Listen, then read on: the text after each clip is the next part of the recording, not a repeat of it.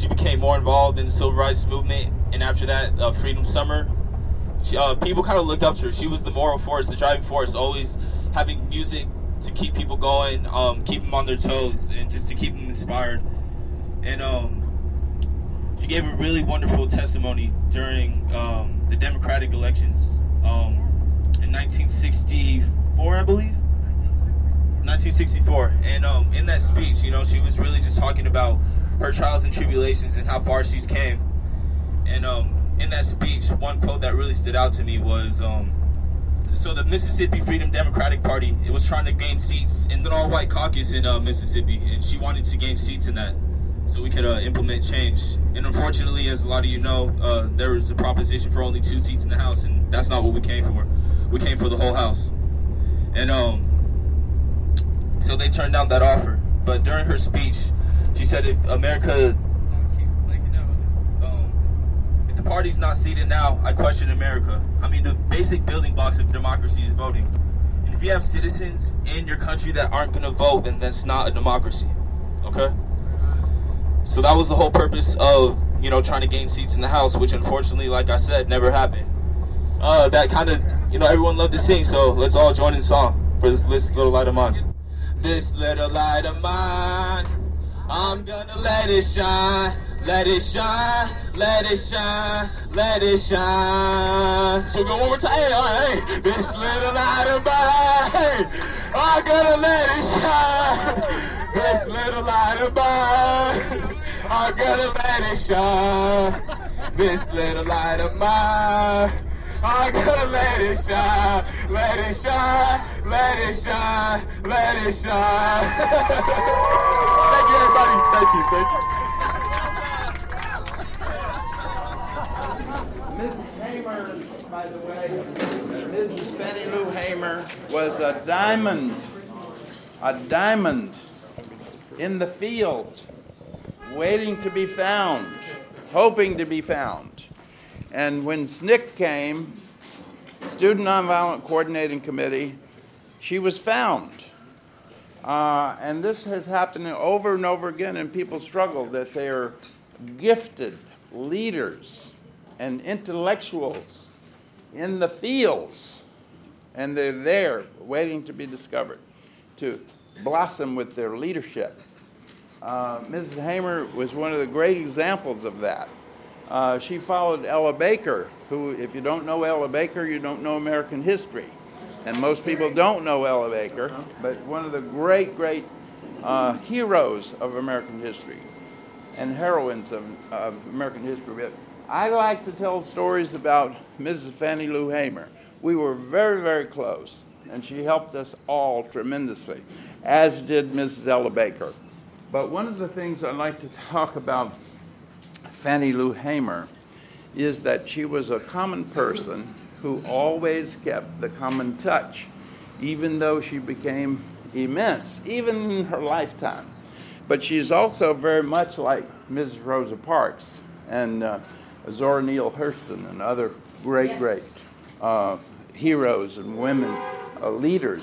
They had exemplary lives. They were incredibly creative, and they uh, lived in poverty and usually sometimes died in obscurity.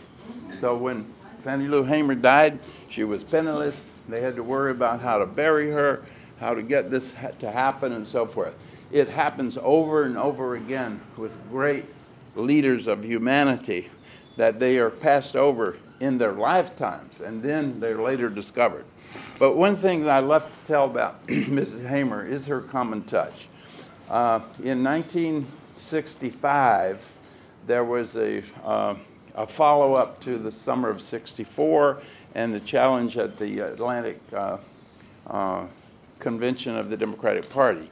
And uh, so my wife Dorothy was head of New England SNCC and I was supposedly a graduate student at Brandeis University. I was supposed to be studying sociology. And most of the sociologists were studying me uh, and, the, and the movement and so forth.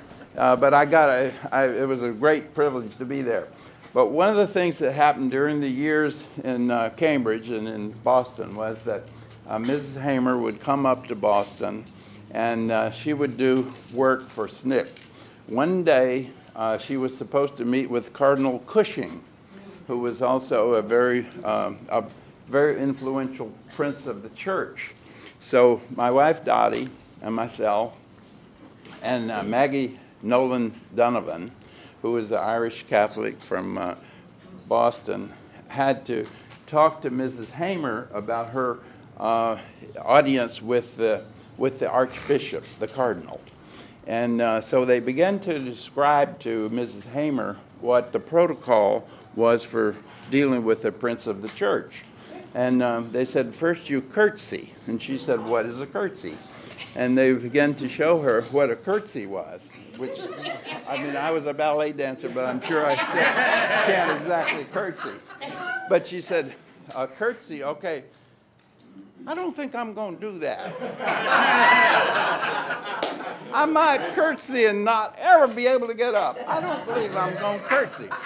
And they said, Well, you kiss his ring. And she said, Kiss his what?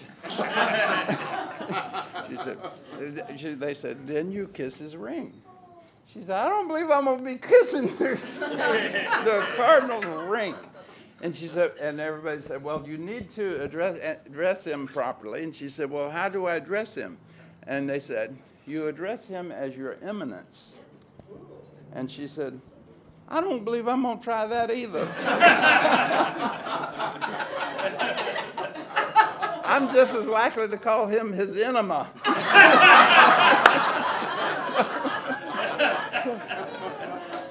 so this was a woman of the earth who didn't care about no princes or no cardinals or nobody else. She said, I got to talk business with him, and if he can't talk business with you about me curtsying, and kissing his ring and making that yo eminence. said, I don't think I'm going to do that. The other thing that she did was uh, she won the hearts of so many women around the country that wherever Mrs. Hamer went, the, all the ladies wanted to, Mrs. Hamer to stay with her. So Rose and Ralph Fishman in Brookline, Massachusetts, he was a finance broker and so forth, and quite wealthy for those days. He'd be considered poor now, but he, then he was wealthy. And uh, so Mrs. Hamer would always stay with Rose and Ralph. And we would go, Dottie and I, and all the SNCC people would go out to Rose's and Ralph, and we would commune with Mrs. Hamer, and she'd give us all the news of what's happening in Mississippi and everything. So one night, Rose asked Mrs. Hamer if she would like a peanut butter sandwich. And Mrs. Hamer allowed us how, yes, she would very much like a peanut butter sandwich. So Rose took out the peanut butter jar, and they made peanut butter sandwiches with jelly. And so the next night, uh, Rose realized that Mrs. Hamer had enjoyed the peanut butter sandwich so much, she said, Rose, would you like a peanut butter sandwich? And Mrs. Hamer said, Rose, I sure would like a good peanut butter sandwich. So Rose went back to get the peanut butter. And she came back with an empty bottle, empty jar of peanut butter. And uh, she said, Mrs. Hamer, I've got bad news. Somebody ate the peanut butter. and she said, Rose, I have to confess, I ate the peanut butter. she said, after you and Ralph went to bed, I went and got the peanut butter, and she said, You know, I have never had as much peanut butter as I wanted to eat, but I did last night.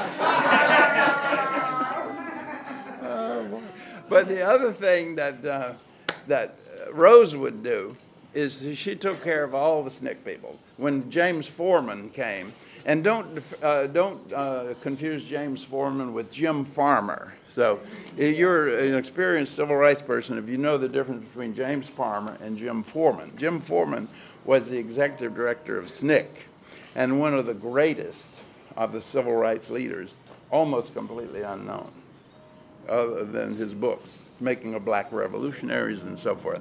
But anyway, Jim Forman would also always stay at Rose's and Ralph's because everybody liked Rose's and Ralph. They entertained very well. They had really good food and plenty of peanut butter. now, what Mrs. Uh, what Rose would do though is uh, she would talk to Jim Forman about going shopping for a new suit and some shoes. And Jim Forman would say, What's wrong with my shoes and what's wrong with my suit? And to call Jim Forman's suit rumpled would be a compliment to his suit. It was not only rumpled, it was raggedy, and his shoes were totally worn out. So bad that she would take his shoes and put them in the garbage can and make sure that they send them off, and they couldn't find Forman's shoes. And therefore, he would have to go with her to buy a new pair of shoes. So that was, I'm just telling you a few little stories about great, great people in the civil rights movement. And that lady right out there, and it's a good idea to touch that statue. Hi. Hi. Um, so Bob's asked me, um, I do something whenever we go to places. Um, I try my best to touch the statues. And um, with Fannie Lou Hamer's um, gravestone, I traced her name. And the reason why I do that is it's my way of trying to make a human connection with someone who's not here anymore. And someone who means a lot to me. Because the people who we are seeing and visiting, they mean so much to me. And it's a way to kind of share a moment with them.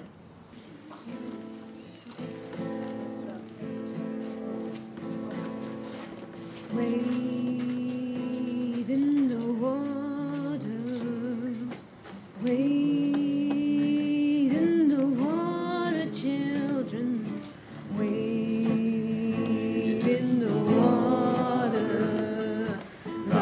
Gonna trouble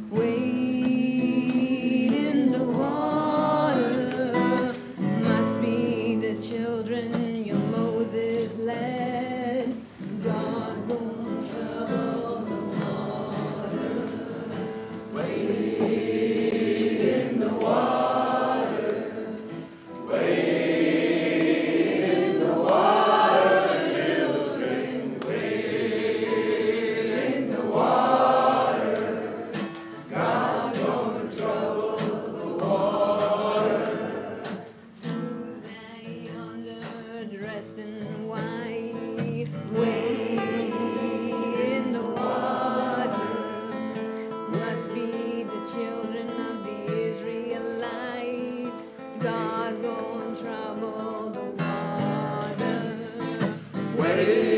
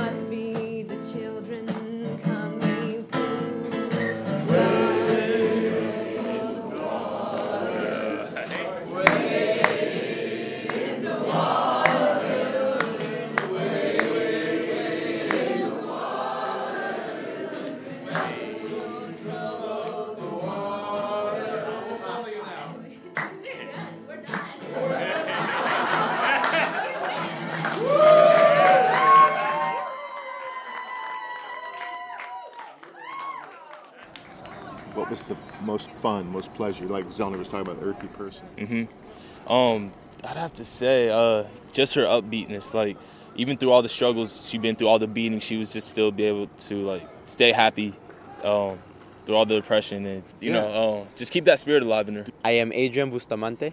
I just find it interesting, just like with, with us now, uh, everybody calls Rosa Parks the mother of the movement. But in our lives, can we say that we only have one mother? Just like, you know, I, I, I feel like I have multiple mothers. So that's why I think like Fannie Lou Hamer, that's another mother of the movement.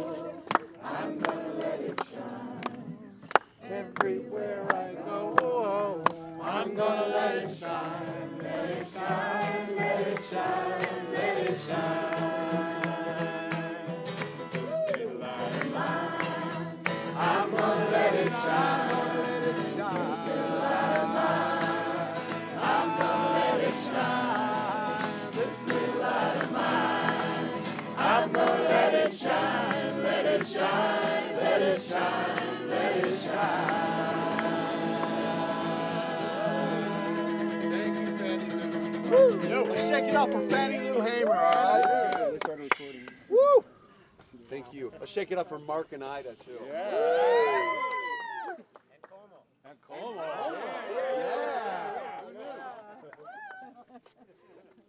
Five minutes back on the bus, folks.